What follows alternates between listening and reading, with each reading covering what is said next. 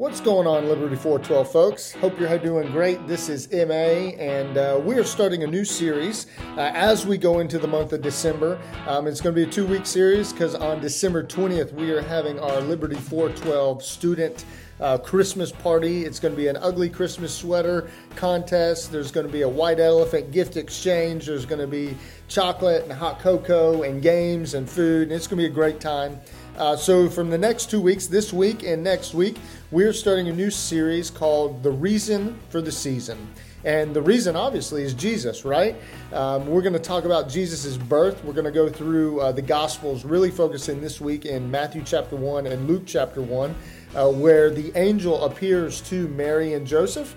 Uh, we're going to see those two different accounts, and we're going to kind of talk about questions of why did God use them and how He used them in a mighty way. And so let's dive right in. Let, us look first at Luke chapter 1, verses 26 through 38. This is where the angel Gabriel actually appears to Mary and tells her what is to well, what is about to happen, what is about to come as, as she gets uh, pregnant with Jesus. So, starting in Luke chapter 1, verse 26, it says this In the sixth month, the angel Gabriel was sent from God to a city of Galilee named Nazareth to a virgin betrothed to a man whose name was Joseph, of the house of David. The virgin's name was Mary, and he came to her and said, Greetings, O favored one, the Lord is with you. But she was greatly troubled at the saying, and tried to discern what sort of greetings this might be. And the angel said to her, Do not be afraid, Mary, for you have found favor with God. And behold, you will conceive in your womb and bear a son, and you shall call his name Jesus. He will be great and will be called the Son of the Most High, and the Lord God will give him to give him give to him the throne of his father David, and he will reign over the house of Jacob forever, and of his kingdom there will be no end. And Mary said to the angel, How will this be, since I am a virgin? And the angel answered her, The Holy Spirit will come upon you, and the power of the Most High will overshadow you. Therefore, the child to be born will be called Holy, the Son of God. And behold, your relative Elizabeth, in her old age, has also conceived a son, and this is the sixth month with her who is called barren. For nothing is impossible with God. And Mary said, Behold, I am a servant of the Lord. Let it be to me according to your word. And the angel departed from her. So, what we see here is this angel coming to Mary, the Virgin Mary, and telling her, Hey, you're about to be with child. You're about to uh, have a child, and it's going to be from the Holy Spirit, and you will name him Jesus.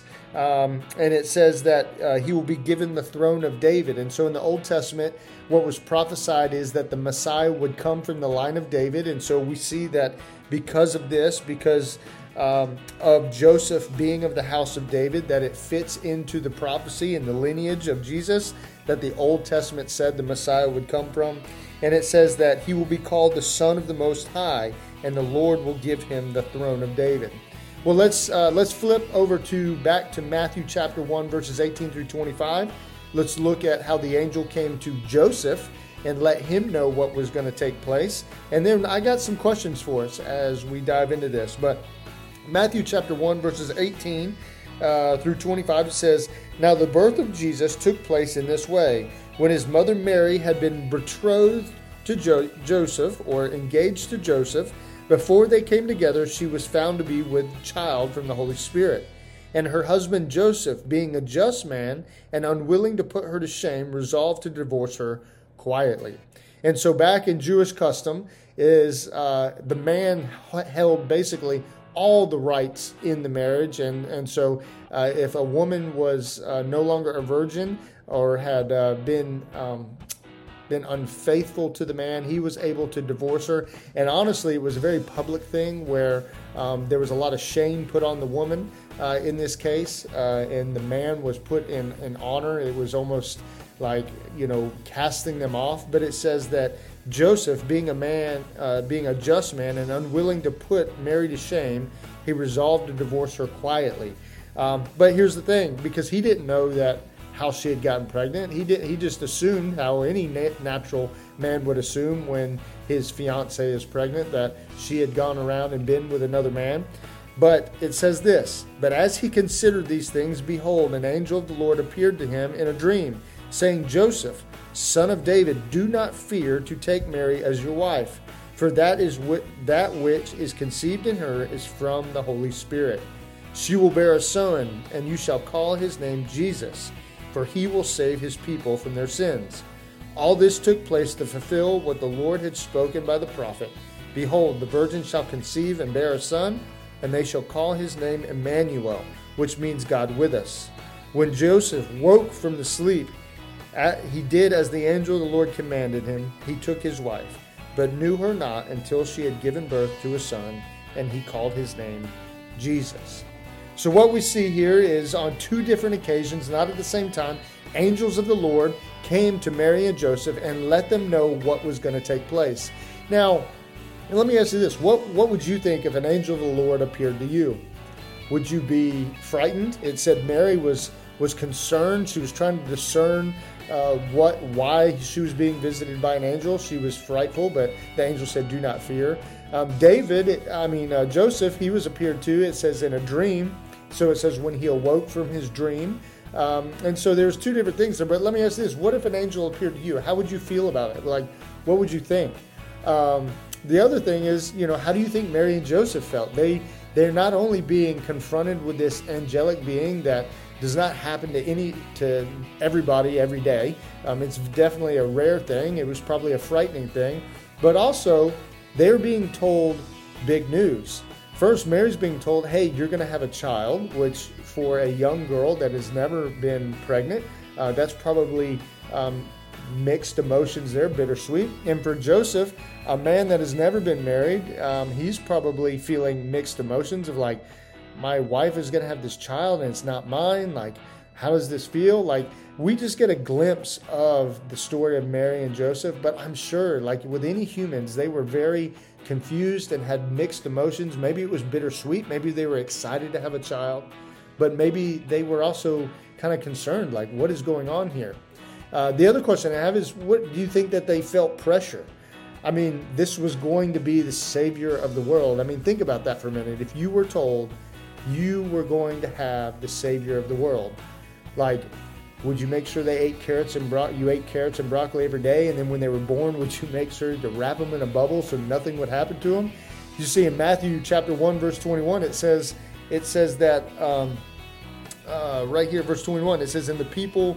uh, Matthew. I was reading Luke. Hold on. Matthew 121, it says, she, she will bear a son, and you shall call his name Jesus, for he will save his people from their sins. This is literally the Savior of the world. And these young, this young Mary and Joseph, and to be honest with you, back in that time, in Jewish time, they were probably 13 or 14 year old. Um, and so they were being told, one, First, they're confronted with an angel. Second, they're being told, hey, you're going to have a child, which is scary in and of itself. And then third, they're going to be told, not only are you going to have a child, but this child is literally going to save the world. And it is your responsibility to raise him and, and bring him and protect him in this world. So let me ask you this again Do you think that they felt pressure? Now, here's another question Why did God choose Mary and Joseph? Was there anything special about Mary and Joseph? Were they wealthy or popular or overly talented? You know, to be honest with you, the scripture doesn't say anything about this. It, it doesn't say that they were. The only thing that really scripture says is that Mary was favored. She had found favor in the eyes of the Lord. But other than that, they weren't wealthy. They weren't overly talented in any way that would make them stand out. They weren't popular in the in the stands of like, oh, if God was going to choose anyone, let, let's choose the most popular people that are out there. No, they were just simple individuals. There's nothing ex- extraordinarily uh, special about them. The only thing it does say is that Joseph was from the house of David, and so he was in that lineage of where uh, Jesus, the Messiah, could have come from. So if there was anything special about him, I would say that that was it. But they weren't the only ones. You got to think that there was there was many hundreds of years between David and them, and so the line of David, as far as male opportunity goes for the Messiah to be born, was probably way larger than we could ever imagine. It wasn't like it was down to one or two people, and so for him to pick Joseph uh, and Mary, for God to pick Joseph and Mary, just seems a little, a little odd or interesting. Like what was special about them? Now, that leads me to another to, to the question I really want to get to is this.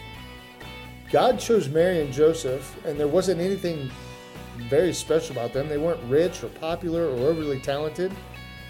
So let me ask you this. If God could use them in a mighty way, if God could use them to bring the Savior of the world into this earth, do you think God could use you in a mighty way? Just like He used Mary and Joseph. See, I think a lot of times, more times than not, we as Christians sit back and we say, Yeah, I'm a Christian, but we don't ever think about how God can use us in mighty ways. We want to say, Yeah, we'll follow Jesus, we'll do this, but we also probably in the deep recesses of our mind would say, ah, I don't think he'll ever use me. I'm, I'm nothing special. He can't use me. I'm, I'm, you know, I'm not popular. I don't, I don't, I don't speak very good in front of people. How can he use me, really? But the truth of the matter is, is it doesn't matter who you are. God can use you in a mighty way, just like He used Mary and Joseph to literally bring salvation to the world through the birth of Jesus and through them raising Him and parenting Him. So, the real reason I wanted to get to this and, and start talking about this is yes, Jesus is the reason for the season. This is the month in which we really hyper focus on the birth of Jesus um, and what he did for us on Calvary come Easter. And without his birth, man, we wouldn't have salvation. But I really want to focus on Mary and Joseph and what that means for us as ordinary Christians, ordinary people. There's nothing super extraordinary about us, nothing special about us, but yet it says that in Ephesians 2:10 for we are his workmanship created in Christ Jesus for good works which God prepared beforehand that we should walk in them. This is what is amazing to me about the sovereignty of God about how in control he is. So Ephesians 2:10 says that we are his workmanship in Christ Jesus for good works which God prepared beforehand that we should walk in them. I was listening to something just the other day and it was talking about stars, right? And we talk about light years. And inside our galaxy, every night when you go outside and you look at a star, that light that you see is possibly thousands of years old because that's how long it takes for that light to travel from that star all the way to us. And so this guy was talking about how amazing that is and the fact that when we get to it, we'll, we'll get to it here in a, in a little while. Um, actually, next week, we're going to talk about the wise men, and they saw a star that led them to Jesus. But what is amazing about that is if we talk about the light years in which it takes for that light to hit the star, it means that Jesus or that God hung that star in the sky thousands of years before Jesus would be born in order that when the sun hit it and the light reflect, reflected, in the exact moment in time that Jesus was going to come on the scene, that star would shine. And so it wasn't just a moment thing where he was like, hey, I'm going to do this. He is so sovereignly in control. He is so eh, planned out everything. And Ephesians says, God prepared beforehand that we should walk in them. So even before Jesus was born, potentially thousands of years before he was born, God hung a star in the sky that would reflect light to come down so that wise men could come and find the Messiah. That just blows my mind, and it shows that God can use anybody and anything for His glory. But the question is are we open and honest and willing to be used? Do we think that He can actually use us? And I say He can because it says in Ephesians 2:10 that we are created and we are His workmanship, and He created us for a purpose. Psalms 139 says that we are fearfully and wonderfully made. Um, and so he he has purpose for each and every one of us, just like he did for Mary and Joseph. They weren't the overly popular people. They weren't the overly talented people, but he used them in a mighty way. So again, I ask, do you think God can use you in a mighty way? Isaiah 6 8 says this, and, vo- and I heard a voice of the Lord saying, Whom shall I send, and whom will go for us? Then I said, Here I am. Here I am, send me. That's the prophet Isaiah saying, I am here, I'm ready to go. And honestly, that is exactly what Mary said at the uh, at the very end of Luke chapter one, where she uh, where she was talking, and she's and it says in verse 38, and Mary said, "Behold, I am the servant of the Lord. Let it be to me according to your word." She's basically saying what Isaiah 6 8 said. Then I said, Here I am, send me. She was willing to do it. Are you willing to take up the call of the Lord and allow Him to use you in a mighty way to change the world. Now, here's the thing a lot of times we talk about, you know, being used in a mighty way, we think it has to be this huge, elaborate thing. But the truth of the matter is, it doesn't. It can be one just minor thing. For Mary, it was literally just giving birth and raising a child. That's what she was going to do, anyways. It just so happens that this one child of hers was the Savior of the world. But people give birth all the time. It was an ordinary thing. It wasn't like an extraordinary thing for her to uh, have a pregnancy, give birth, and then raise a child. And so we don't have to do these extraordinary things in order for God to use us in a mighty way. And really, what I want to end with is the story of Billy Graham. Most of you probably know who Billy Graham is. If you don't, as of 2008, okay, Billy Graham died in 2018, but as of 2008, Billy Graham's estimated lifetime audience, including radio and television broadcasts, topped 2.2 billion people. That means that approximately 2.2 billion people heard the gospel from Billy Graham's mouth by in his lifetime as of 2008 and we have an entire decade of him living past that and his legacy continues on to tell other people about the gospel so it actually uh, his his story his testimony is actually a series of events that can be traced over the years and it honestly starts out with one volunteer Sunday school teacher. Okay. So it was a Sunday school teacher that was just a volunteer. And uh, someone shared this story with me years ago and it greatly impacted me. So I want to tell you about it. But there's this saying that says, you can, you can count the apples on a tree, but who can count the apples in a seed? And go, um, and so what that means is like you can count all the apples on a tree and see that there's an apple but how many apples will be made from one seed that is inside that apple? And uh, so it goes like this this is the impact of a single person's influence in the life of us as believers. So there's this guy named Edward Kimball. All right, you probably never heard of him and probably never will. But rest assured, most people have never heard of him unless they knew him personally. Kimball was a Sunday school teacher who not only prayed for the uh, prayed for boys in his class, but also sought to win each one to the Lord personally. He decided he would be intentional with every single last one of them. And surely he thought about throwing in the towel because anytime you do ministry, and especially do it with young boys, uh, man, it can be hard, especially as they get distracted. Um, parents of middle school boys, elementary school boys, you know what I'm talking about. Um, but if you've ever taught the Bible to young boys, you know that the experience can often be like herding cats. But one man in particular didn't seem to understand what the gospel was about. So this, this Sunday school teacher, Mr. Edward Kimball, went to the shoe store where this kid was stocking shelves and confronted him in the stockroom with the importance of a personal relationship with Jesus Christ. Now that young man was Dwight L. Moody. Now you've never maybe not have heard of Dwight L. Moody, but we'll get there in a minute. But in that stockroom on that Saturday, Dwight L. Moody believed the gospel and received Jesus Christ as a Savior. Now, in his lifetime, in Dwight L. Moody's lifetime, Moody touched two continents for God, with thousands professing Christ through his ministry. So, on a Saturday, a volunteer Sunday school teacher decided to come see him at his place of work, gave him the gospel, said, This is the importance of, the, of a life with Christ. Moody gave his life to Christ and then went on to be an evangelist and touched over two continents with thousands of people coming to know the Lord through his ministry.